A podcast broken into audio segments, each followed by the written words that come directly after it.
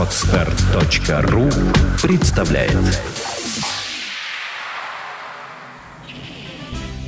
Бесплатные юридические консультации от Онегин Консалтинг.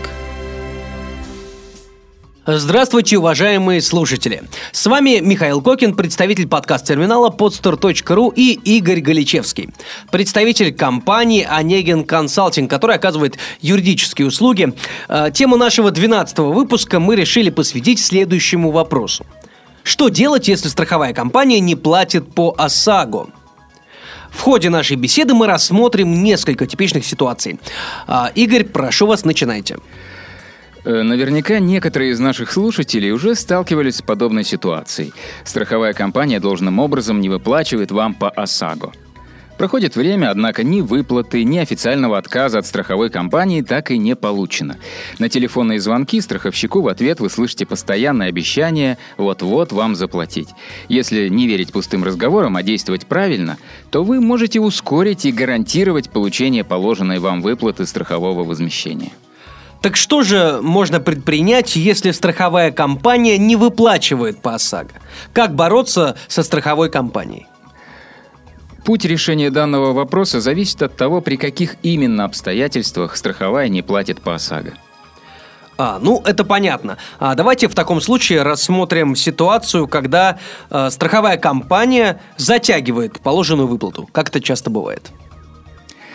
В силу закона об обязательном страховании гражданской ответственности владельцев транспортных средств, страховщик рассматривает заявление потерпевшего о страховой выплате и предусмотренные правилами обязательного страхования приложенные к нему документы в течение 30 дней со дня их получения, если договором страхования не предусмотрен срок меньше. В течение указанного срока страховщик обязан произвести страховую выплату потерпевшему или направить ему мотивированный отказ в такой выплате. Таким образом, если по истечении 30 дней после подачи заявления на выплату страхового возмещения со всеми необходимыми документами вам не произвели выплату страхового возмещения и не предоставили письменный мотивированный отказ, то вам необходимо обратиться с соответствующими жалобами в Российский союз автостраховщиков, Федеральную службу по финансовым рынкам и Федеральную службу по страховому надзору. Также рекомендую направить страховой компании претензию либо уведомительное письмо, в котором следует изложить обстоятельства нарушения сроков выплаты и указать на факт обращения в компетентные органы. Но заплатит ли страховщик в таком случае? Замечу, что в случае невыплаты страховой компании денежных средств в течение 30 дней по ОСАГО вы вправе обратиться в суд за взысканием денежных средств. При этом при неисполнении обязанности по выплате страховщик за каждый день просрочки уплачивает потерпевшему неустойку пени в размере 1,75 ставки рефинансирования Центрального банка Российской Федерации, действующей на день, когда страховщик должен был исполнить эту обязанность. Кстати, если затронуть тему КАСКО, то с 28 июня 2012 года к отношениям со страховщиками по КАСКО применяется закон о защите прав потребителей. Обусловлено это выпуском Верховным судом РФ постановления Пленума номер 17 о рассмотрении судами гражданских дел по спорам о защите прав потребителей.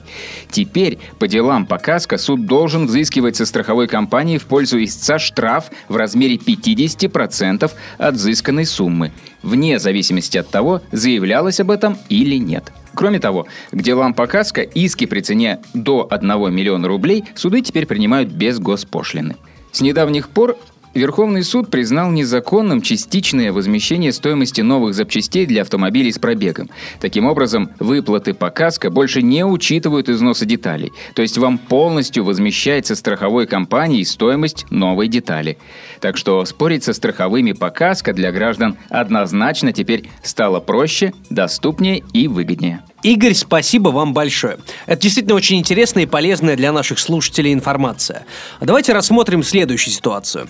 Страховая не платит по ОСАГО, посчитав ваш случай нестраховым. Действительно ли страховщик имеет право отказать в выплате?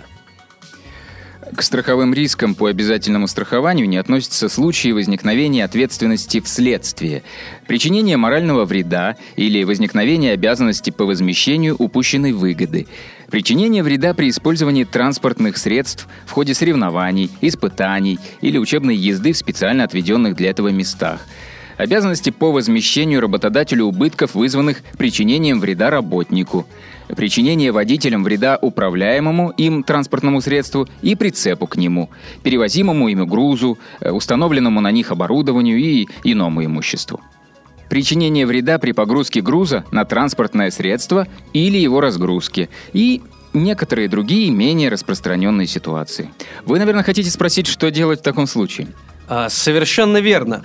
Столько ситуаций, когда страховая не обязана ничего выплачивать.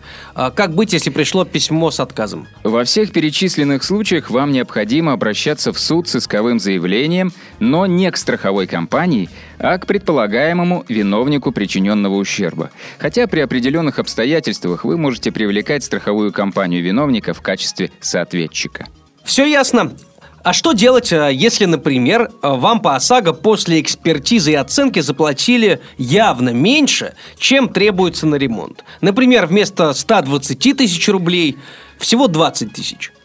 Здесь выход только один. Делать оценку у независимого эксперта, их сейчас очень много, и обращаться с заявлением в суд на основании данной экспертизы и соответствующих документов из страховой.